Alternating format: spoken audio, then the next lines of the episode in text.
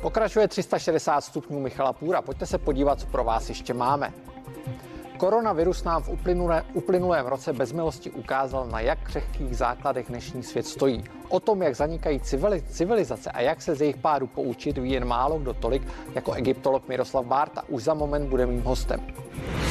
A nakonec se podíváme do Ameriky. Tam se dál hodně diskutuje o tom, jestli koronavirus přeci jen neunikl z čínské laboratoře. Loni to byla takřka konspirace, dnes, dnes vážně míněná teorie. A vlivný poradce Bílého domu má v té souvislosti malér, který musí vysvětlovat.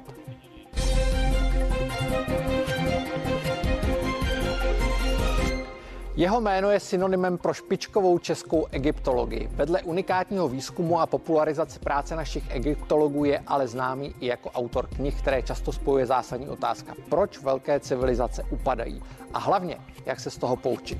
Mým hostem je profesor egyptologie Miroslav Bárta. Dobrý večer. Dobrý večer a díky za pozvání. Moje první otázka je poměrně jasná. Vy jste napsal novou knihu Sedm zákonů, eh, která stanovuje sedm zákonů. Podle nich se podle vás, aspoň tak já jsem tu knihu četl, ještě ji nemám úplně doč, doč, dočtenou, eh, podle vás se dá předvídat vývoj civilizací.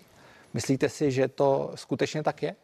Že už nyní by politici teoreticky si tady mohli vzít těch sedm zákonů a předpovídat lépe než v současnosti, jestli něco takového je možné?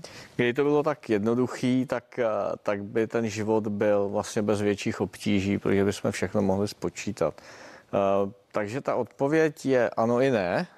Uh, nikdy se samozřejmě nedá říct dopředu, co se stane, ale uh, těch takzvaných sedm zákonů, pravidelností je něco, co se objevuje v každé civilizaci, v každé společnosti a v okamžiku, kdy se detekují, tak se dá říct, k čemu nejpravděpodobněji to může vést. Nicméně každá společnost se se svými úspěchy nebo neúspěchy vyrovnává vždycky specificky, ale myslím si, to, co jsem zatím mohl zažít za těch, já nevím, možná 35 let v archeologii, v historii, tak ve všech společnostech, ve všech civilizacích se eh, tady těch sedm zákonů dá najít, dají se popsat a ve směs vedou eh, ke srovnatelným, ke srovnatelným koncům.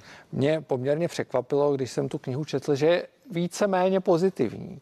A u vás, o vás se hodně často mluví jako o někom, kdo je expertem na pád civilizací, na kolaps civilizací. Eh, točíte film, který se jmenuje Civilizace a tak dále. První zákon, který v té knize je uvedený, je zákon kolapsu a regenerace. Vy tam mluvíte o Egyptu, což je vaše největší láska, váš obor v podstatě. E, mluvíte a upozorňujete na to, že Egypt měl období, kdy rostl, měl období, kdy padal, měl období, kdy v podstatě stagnoval nebo byl v poměrně špatném stavu a těch období bylo několik a ta říše trvala nějakých dva půl tisíce let, což je ve srovnání s naším obdobím skutečně mnoho. E, kdybyste to vztáhl na současnost, Myslíte si, že my jsme teďka ve růstu nebo v nějaké stagnaci, nebo naopak jdeme dolů? Myslím si, že jsme rozhodně na vrcholu.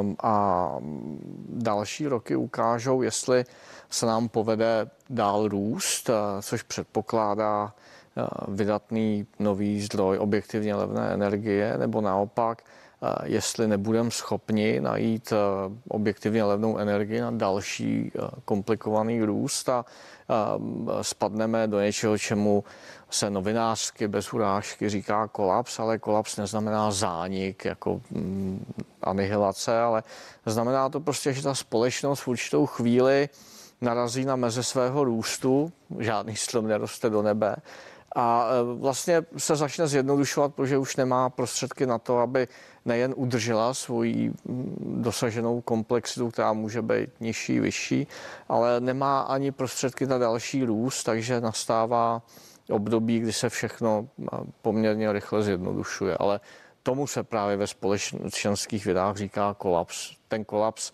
není asi nejvhodnější slovo, ale lepší asi není. Krize možná. Vy druhý zákon, když poskočíme o jeden zákon, je zákon skokové změny. Vy říkáte, že k těm zásadním změnám ve vývoji společnosti nebo ve vývoji civilizace dochází skokově. Mluvíte také o tom, že pozitivní změna přijde, což je asi ten nejpozitivnější moment té knihy. E, nedochází k těm změnám lineárně a já jsem si říkal, když jsem to četl, jestli COVID je ta skoková změna, to, co teďka zažíváme, nebo je to jenom určitá odchylka? Tak první věc, která asi stojí za zmínku, je ta, ta, to, to pozitivní nastavení, které není jenom nějakým prázdným gestem pisatele té knížky, ale vychází vlastně z historie, když se podíváme na ty dlouhé časové řady tisíce let do, dozadu, tak vlastně vidíme, že přes všechny obtíže člověk to nakonec, jak se říká lidově, dal. Takže to je jeden z těch důvodů pro můj optimismus a pro víru v člověka, který jakýkoliv problémy zvládne a konec konců, a jak říká jedna teorie, člověk nebo civilizace rostou na řešení problémů. Jako čím větší problémy, tak tím a vyrovnáme se s nima, tak tím dojdeme dále. Pokud je o ty skokové změny, tak je to jednoduchý. Lidi občas říkají, hm, hm, jak to má, jak vlastně je ale úplně jednoduše, když se podíváte na to, co se dělo v roce 89 v listopadu, během pár týdnů se naprosto proměnila společnost a velká část Evropy, nebo takzvané arabské jaro, nebo první světovou válku, kde ještě několik dní před jejím začátkem si nikdo nedokázal představit, že by začala umění, věda byly na vrcholu, jako Evropa si myslela, že dosáhla absolutního vrcholu a nemůže se nic stát. Takže tolik těm skokovým změnám, kdy vždycky vlastně různé části té společnosti se tlakují a nakonec přijde jako jsi spouštěč, což je úplně nevýznamná věc často, která odstartuje obrovské změny, takže proto skok. A u toho covidu se samozřejmě uvidí, já si myslím, že eh, nás čeká skoková změna, protože ten covid obnažil spoustu věcí, které minimálně v tom západním světě eh, nefungují až tak dobře, jak bychom chtěli. Eh, je to myslím si, kvalita současného politického establishmentu, a nemluvím jenom o Čechách, je to, je to vlastně způsob, jakým se my vyrovnáváme s informacemi a dezinformacemi a v tom covidu prostě ty dezinformace, fake news hrají obrovskou roli a jsou naprosto zásadní, protože pokud se s nimi nedokážeme vyrovnat, tak se může stát, že další případnou vlnu nebo cokoliv by mohlo přijít vlastně po tom covidu a je jisté, že ty nemoci budou přicházet, jak, jak se západní nebo jak je svět globalizován, takže to nemusíme opravdu dobře zvládnout. A v tuto chvíli konkrétně se řeší proočkovanost, že jo, takový ty vtipy s tou pěti korunou na vpichu po, po očkování a tak dále, prostě naprostý šílenosti, ale bohužel lidi mimo naší bublinu velice často na to věří. Já jsem úplně zděšený, co všechno se kolem tam, může dít. Mě tam zaujala ještě jedna věc a to je, vy tam řešíte hodně komplexitu civilizace, tu složitost. Jsou tam dva grafy, jak poprosím, když tak režii, jestli ho má připravený. Uh, graf, kde ukazujete počty úředníků, víceméně, kdy počty úředníků rostou a teď ten graf můžou diváci vidět eh, na obrazovkách, počty úředníků rostou a roste ta civilizace, daří se jí. Ale přijde moment, kdy se to zlomí a ta civilizace začne upadat s tím, jak přibývají ty úředníci. A mně se přesně vybavil ten covid, když jsem to četl a viděli jsme, nejde ani tak o selhání politiku a viděli jsme, že ty instituce nefungují. Je to, je to nějaký průvodní jev? Uh je a souvisí s jedním z těch zákonů, o kterých píšu, který jsem pojmenoval z respektu k filozofovi antickému, který se poprvé tou otázkou zabýval, jako Herakleitův zákon, který říká velice jednoduše, že to, co vás přivede na vrchol, je nakonec to, co vás přivede na, do krize.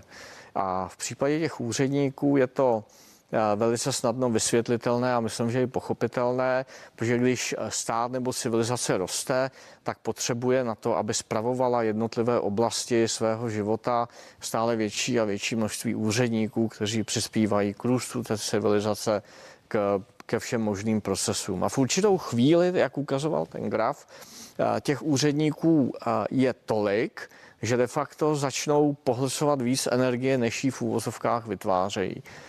A to je typická, typická otázka dnešního západ, a nejen západního světa. Mandatorní výdaje, nekompetentnost úředníků. Já to vidím ve vyso- na vysokých školách a v oblasti vědy, kdy prostě my několik měsíců v roce neustále vyplňujeme nějaký formuláře a tak dále. A nemusím, ty příklady konkrétní. Jsem tam viděl fascinující fotku e, v knize, teď ji nenajdu, nemám založenou, ale je to fotka egyptské hrobky, kterou opustili pracovníci a vy tam píšete, že ji opustili všichni náhle, kdy došly peníze. Dá se ten Egypt přirovnat k současnosti, nebo skončil Egypt také na to, že byl předlužený, přeúředník, plný úředníků, bylo jich příliš a tak dále, protože ta fotka je skutečně fascinující, kdy tam zůstal jeden ten opuštěný kvádr přímo uprostřed chodby a, a všichni zmizeli. Je to sarkofág v Serapeu a skutečně to bylo tak, že oni ho postupně tahali každý den a jeden den si řekli, kluci jdeme domů, panovník už není Bůh, protože mu došly zdroje. A takhle to je. A ještě více to může být v naší společnosti, kdy naše komplexita je neuvěřitelně vysoká, stačí se rozhlédnout kolem sebe, ale ta přirozeně vyžaduje zdroje. A pokud bychom eh, neměli ty zdroje, tak samozřejmě můžeme jako ze dne na den přejít k mnohem nižší, nižší komplexitě našeho, našeho života. To je moje další otázka. Eh, která se týká šestého zákona, což je ten zákon o energetické a technologické determinaci, eh, kde vy píšete, že bezpodmínečným, bezpodmínečnou podmínkou růstu civilizace je levná energie. My jsme tady včera na Primě ve 360, nebo na CNN Prima News ve 360 debatovali o drahé elektřině, což je v současnosti poměrně výrazný jev. Uh, vidíme, že dochází k určité zelené revoluci a říkal jsem si, jestli když se to psal jste přesně na to náhodou nemyslel? Musím se přiznat, že myslel, protože jeden z projektů, který jsme dokončili, je právě veliká výstava energie a civilizace, která je v Praze k vidění ještě měsíc. A z těch, z těch dlouhých časových řád to je evidentní, že bez objektivně levné energie nemůžeme pomýšlet na další růst, pokud budeme všechno jenom dotovat tak je to v pořádku, pokud si to odhlasujeme, ale nemůžeme, pokud nepřijde obrovská technologická, obrovský technologický skok, když se naučíme získávat levnou energii úplně novým způsobem, pomýšlet na to, že nějakým Eh, strmým eh, způsobem eh, porosteme. Když se podíváte jenom na oblasti inovací a vynálezů, tak většina těch zásadních patentů je patentována před rokem 1930, na kterých stojí moderní technologie. A jakýkoliv další pokrok, třeba v medicíně, ve farmacii, prostě stojí miliardy dolarů, aby se vynalezl nový lék. Takže náklady se zvyšují a ten efekt nebo ten přínos je menší. To znamená, že pokud chceme stále dál růst, a všichni to chceme samozřejmě, nikdo není blázen, aby jako se vzdál té úrovně, kterou máme, ať už jde o lékařství, o vědu, o školství, o budoucnost našich dětí, tak potřebujeme objektivně levné zdroje energie. To znamená nedotované zdroje energie. Takže Eh, když to ještě vztáhnu na ten další zákon, o kterém se mluví, což je zákon adaptace, přizpůsobivost. A podle mě to do určité míry souvislí, souvisí. Na jedné straně mluvíme o zelené revoluci, energie nám zdražuje, na druhé straně bojujeme s klimatickou změnou, která stála nepochybně, eh, byla důvodem konce několika civilizací. Jak si myslíte, jaké to má tedy řešení? Protože já tam vidím maličko, že ty dva zákony jdou proti sobě. To řešení já samozřejmě v tuhle chvíli nemám. To je věc pro veliké týmy, ale je tady několik protichůdných tendencí. Samozřejmě člověk z velké části se chová hrůzně k planetě Zemi, ať už jde o zvyšování CO2 a tak dál, ale zároveň nesmíme zapomínat, že přírodní prostředí se v čase proměňuje podobně jako všechno ostatní a my máme x dokladů toho, že eh, to klima se skokově proměňovalo. A samozřejmě v tuhle chvíli se otepluje, ale je otázka, co se dlouhodobě bude dít, ještě v kombinaci s tím, že zároveň máme data za posledních několik desítek let, možná i za století, eh, že dochází k k oslabování golfského proudu, což je zase faktor, který trochu kompenzuje nebo může v budoucnosti kompenzovat to globální takzvané oteplování, protože pokud se vypne golfský proud, a to se stalo už před zhruba 12 tisíci lety, tak může dojít, protože ty data proto jsou, k, ke skokovému ochlazení o 5 až 8 stupňů během několika desítek let. Kdybyste uvedl příklad nějaké civilizace, která zanikla na klimatickou změnu? Ehm, je, je řada civilizací, které, které vlastně ztratily svoji složitost a byly degradovány na určitou dobu v důsledku změny přírodního prostředí. Egypt je typickým příkladem. V tom klasickém pojetí ta civilizace trvala asi 4000 let a právě to, že tam je ta stará říše, střední, nová, pozdní doba, které oddělují ty přelivy, které se dají prakticky bez výjimky spojit eh, s výkyvem klimatu, tak tam můžeme krásně studovat vztah člověka a klimatických změn. Další, eh, další příklad je, a není tak daleko, dá se dojet autem v dnešní Bretani, eh, v západní, v západní Francii, kdy prostě vidíte za odlivu spoustu památek eh, z doby před několika tisíce lety, které dneska jsou zatopeny. My mluvíme o vzestupu moří a oceánů, ale vždycky musíme mít na paměti, že ty věci nejsou nové, byly tady už. A v Bretani to můžete krásně vidět, že spousta světa, který tehdy existoval na souši, dneska je eh, po většinu, eh, po většinu doby eh, pod vodní hladinou. Já jsem si napsal jeden citát Winston Churchilla, který citujete. Vidíme tak daleko do minulosti, že můžeme vidět daleko do budoucnosti. A napadlo mě, jestli jste dal třeba některému politikovi tu knihu, aby se tam podíval a podíval se do budoucnosti. Uh. Jedna věc, kterou chci říct k té knížce, je, že to není determinační knížka, ale myslím si, že ta archeologie dlouhých časových řád nám ukazuje uh, ty mantinely. A v tomhle, v tomhle ohledu si myslím, že archeologie, archeologie, tak jak ji aspoň děláme my na Egyptologickém ústavu, že to je strategická věda pro 21. století, protože nám může pomoci se vyvarovat, vyvarovat těch nejhorších, nejhorších chyb. A pokud jde o ty politiky, tak Ehm, já nechci mluvit eh, nějak moc dlouho o tom, protože to asi nemá cenu, ale eh, zatím jsem se nesetkal eh, s nějakým politikem, který by ty knížky nebo ty teorie, které, které mám nějak, nějak závažněji studoval. Přeskočím téma, úplně poslední otázka. V podstatě stojíte i za výstavou Sluneční králové, která pořád běží v Národním muzeu. Je vyprodaná, Hodně se mluví o tom, jestli bude pokračovat, protože během covidu samozřejmě byla zavřená, spousta lidí na takhle, řekněme, pompézní výstavu nemohlo jít. Jak to vypadá? Eh, tak já jsem rád, že můžu a, a ty oficiální oznámení už proběhly Eh, říct, že jak Národnímu muzeu, tak eh, Univerzitě Karlově, protože je to společná akce s, s egyptským ministerstvem pro památky, se povedlo dohodnout na tom ve prospěch všech lidí tady v Česku, ale i v Evropě, že výstava bude prodloužena do konce září a myslím si, že tam je veliká šance, že každý, kdo o to bude mít zájem a, a tak, aby si ty lístky koupil a výstavu viděl. A skutečně to doporučuju, protože alespoň co víme, tak je to jedna vůbec z největších výstav, co kdy na světě eh, tohoto typu byla. Takže všechny zvu na výstavu. Tak, já vám moc krát děkuji za rozhovor a přeji hezký večer. Děkuji za pozvání a hezký večer vám. Díky.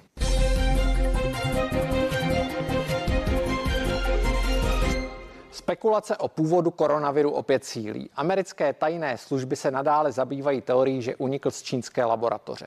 Jedním z hlavních kritiků této verze byl od začátku hlavního eh, poradce Bílého domu pro, korona, pro koronavirus Antony Fauci. Ten je teď v podezření, že o dění ve Wuchanské laboratoři věděl více, než přiznával.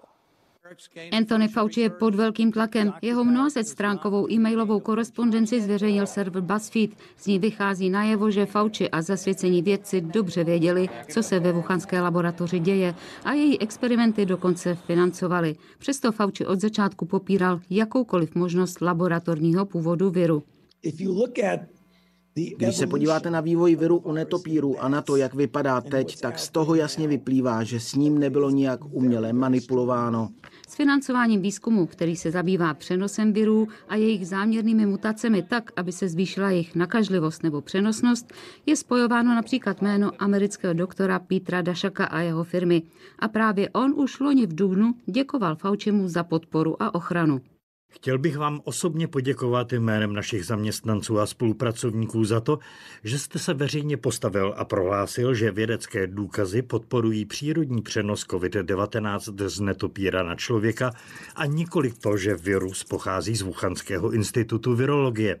Fauci nepřesvědčil ani svým manévrováním při senátním grilování. Doktore Fauci, jak obhájíte to, že Americký státní institut pro zdraví finančně přispíval laboratoři ve Wuhanu? Senátore, ukrutně se mýlíte. Není to pravda. Nepodporujeme žádný funkční výzkum virů ve Wuhanu. Pod palbou otázek ale nakonec jistou spolupráci přiznal. Vysvětlím vám, co se dělo. SARS-CoV-1 pochází z netopírů v Číně a pokud ho tam zkoumali, bylo by od nás nezodpovědné, kdybychom je nepodpořili. Do slovutného imunologa se teď schutí rýpl i bývalý prezident Donald Trump. Doktor Fauci je moc fajn chlápek. Je to skvělý propagátor. Víte, sice ne moc dobrý doktor, ale sakra skvělý propagátor. I když se skoro ve všem spletl, třeba s tím Wuhanem. Prostě smůla. Ostatně Trump, který možnost úniku viru z čínské laboratoře připouštěl, byl pak kritizování za vyvolávání nepřátelských nálad vůči Číně a Aziatům v americké společnosti. Gabriela Božulová, CNN Prima News. Téma teď proberu s komentátorem týdeníku Echo Martinem Weissem. Dobrý večer. Martin. Dobrý večer. Uh, viděli jsme reportáž, no diváci viděli reportáž. Je to poměrně znepokojivá informace. Jak to teď vypadá? Vy jste specialista na Ameriku. Myslíte si, že je to teorie, která je relevantní, že ten virus pochází z Wuhanské laboratoře, nebo je to jedna z teorií, které jsou relevantní? Eh, je to určitě jedna z teorií a otázka je, jestli kdy budeme vědět, eh, jak ten eh, virus vlastně vznikl. Mimo jiné proto, že či, pokud by unikl z laboratoře, tak Čína samozřejmě nemá zájem na tom, aby to vyšlo najevo a měla dost času zničit informace, které by o tom mohly, mohly svědčit. Je ten virus když už se o té teorii mluví, protože ne všichni to sledují, je ten virus, ten únik z laboratoře, braný jako virus, který je uměle vytvořený, anebo je to braný jako virus, který Čína zkoumala v laboratoři a přenesl se na ty pracovníky a unikl? Eh, jedna možná teorie je, eh, že ten virus byl eh, částečně uměle manipulovaný. Virus, který původně si výzkumníci přinesli z přírody, a to nějaký tisíc kilometrů od toho Wuhanu, kde se vyskytoval v netopírech, přirozeně. A tam ho, tam ho zkoumali a prováděli s ním výzkum, kterému se říká anglicky gain of function eh, výzkum. To znamená, že oni vlastně testovali, eh, snažili se urychlit jeho možnou evoluci, aby zjistili, jestli ten virus se může stát velmi nakažlivým i pro člověka. To se jim zevně povedlo, pokud to, to udělali. To, pokud to udělali. To je ta hypotéza, že tohle se jim povedlo a to je taky to, eh, o čem tam eh, doktor Fauci lavíroval, jak jsme viděli to, eh, to grilování v kongresu. Samozřejmě každému se vybaví asi slova doktorky Soni Pekové, která kdysi dávno, už dneska už je to rok v podstatě, dostala pořádně za uši, když to řeknu obrazně, za to, když říkala, že ten virus je manipulovaný geneticky, je pozměněný. Bylo to označeno za fake news. Donald Trump dostal mnohokrát za uši, když říkal, že by to mohl být virus laboratoře. A nyní vidíme, že se probírají maily Antonio Fauciho, hlavní tváře boje proti koronaviru ve Spojených státech, minimálně za administrativy Joea Bidena. Eh, je to skutečně tak, že Antony Fauci o tom věděl a pokoušel se zamlčet tu informaci, nebo to je určitá uh, neumětelost, ne, prostě popletl to? Já si myslím, že doktor Fauci věděl o té možnosti, Eh, že a asi byl přesvědčen, že v tu chvíli to nemá cenu eh, probírat na veřejnosti. Jo. Eh, to víme, ty jeho e-maily máme v ruce díky v zákonu o svobodném přístupu k informacím 106, jak, jak říkáme u nás, protože si o ně média řekli. A už z dřívější várky, hm, kterou získali jiní výzkumníci, hm, z e-mailů člověka, který taky byl jmenován v té reportáži jménem Peter Dašak, Eh, to je člověk, který vedl eh, nevládní organizaci, eh, která zprostředkovávala peníze od americké vládní organizace, ve které působil i doktor Antony Fauci. Je zprostředkovávala pro, pro instituce, které zkoumaly tyto koronaviry a dělali ten gain of Function Research, včetně toho institutu ve Wuhanu. A my víme, tohle je důležitá věc, že tento Peter Dašák eh, zorganizoval eh, dopis předních virologů někdy v únoru, tuším, loňského roku, eh, který vyšel v prestižním časopise Lancet a v, v něm tyto, tyto virologové prostě řekli, postavili se svou autoritou za to, že ten virus vznikl přirozeně, že neunikl z laboratoře. Přitom doktor Dašak měl zjevný konflikt zájmu, protože jestliže, by ten, jestliže virus unikl z laboratoře, tak to vrhá špatné světlo na jeho práci. Jak to komentují média? Protože tohle je poměrně zásadní odhalení. Ve chvíli, kdy Lancet byl mnohokrát citován nejrůznějšími médií, nejrůznějšími autoritami politiky, konec konců, a uváděn jako podívejte se, tady jsou důkazy, že je to takto, musíte se chovat takto, přijmeme taková a taková opatření. Eh, jak to teď komentují média, která v podstatě tu linku sledovala? Eh, to je, to je jako hrozná historie, bohužel nás to asi už dneska nemůže u těch médií překvapit. Já bych to přirovnal eh, malinko k osudu katyňského masakru. Jo? Víme, že prostě až do počátku 50. let eh, vlastně svět civilizovaný bral za bernou minci sovětskou verzi, že to spáchali, že to spáchali nacisti. Jo? Eh, podobně prostě média se postavila celou svou vahou za to, že, že, že to je, vzniklo přirozeně. Ten, eh, eh, to vystoupení doktora Fauciho, které bylo hned na začátku v té reportáži, tak ten samotný, samotné CNN prezentovalo na svém webu s titulkem Doktor Fauci rozdrtil Donalda Trumpa. A tímhle způsobem se to používalo a každý, kdo se, kdo se pokusil říct něco jiného, tak byl, tak byl označen za šeřitele konspiračních teorií, za šiřitele teorie, která byla vyvrácena. Přitom prostě nic vyvráceno nebylo. Byl tady, byl tady prostě statement vědců, kteří eh, měli svůj osobní zájem na tom, aby, aby to vyšetřování dopadlo určitým způsobem. A potom vidíme, že vlastně ten eh, mainstreamový pohled se začal postupně obracet po té, co Donald Trump prohrál volby. Jo. E, e, asi spousta novinářů začalo mít pocit, že teď už zase můžou začít dělat svou práci, když by náhodou ten výsledek se nehodil Donaldovi Trumpovi. Já jsem si tam našel ještě pár uh, pasáží z těch e-mailů, které byly uvolněny, e-mailů doktora Fauciho. Uh, zaujalo mě, že nejde jenom o tu teorii úniku z laboratoře, ale jde o celou řadu uh, dalších věcí. Třeba uh, doktor Fauci v jednom z těch e-mailů napsal, že nemá smysl nosit roušky. Je ještě něco, co, co vylezlo ven? Um, on um, zase opět celý americký vědecký establishment vlastně chvíli se rouškám uh, posmíval a pak najednou všichni obrátili a řekli, že roušky jsou vlastně důležité a začali se naopak posmívat všem, kteří nechtěli nosit roušky.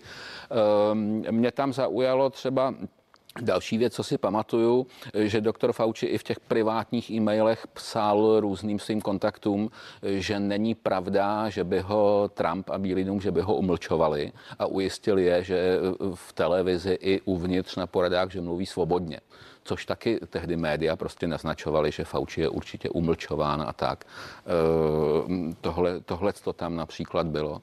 A, ale e, bylo, bylo tam, e, i si přímo psal s tím Petrem Dašákem, teda jak jsme slyšeli v té reportáži, to myslím bylo důležité, psal si i s různými kontakty o tom, o tom gain of function research, to víme, že si to naprosto tedy musel uvědomovat.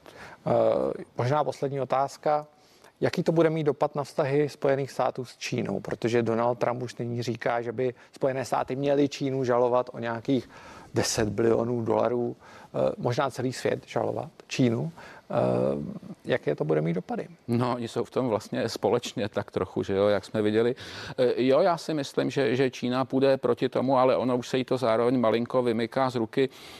Vidíme to na jedné takové drobnosti, že šéf Světové zdravotnické organizace, ten doktor Tedros z, z, z Etiopie, tuším, který byl považovaný za člověka Číny, eh, tak teďka, když se vrátila v Dubnu mm, eh, mise z Wuhanu, která zkoumala ten, ten původ toho a která byla eh, dost na západě považovaná za nedůvěryhodnou a která to odmítla, ten únik z laboratoře, tak doktor Tedros překvapivě vydal prohlášení, že co se týče Světové zdravotnické organizace jeho toho vedení, vše, všechny hypotézy zůstávají na stole a že je potřeba zkoumat dál. Jo. To je je. Takže je možné, že Světová zdravotnická organizace jednou přijde a řekne, je to genetická manipulace, nebo je to únik z laboratoře. Je to možné, je možné, že se to obrátí proti Číně. To je docela dobře možné. Tak já vám moc krát děkuji za rozhovor a přeji vám hezký večer. Díky. Děkuji za pozvání. My jsme na konci, děkuji vám, že jste se dívali a zvu vás ke sledování zítřejší 360 s Pavlínou Wolfovou. Pěkný zbytek večera.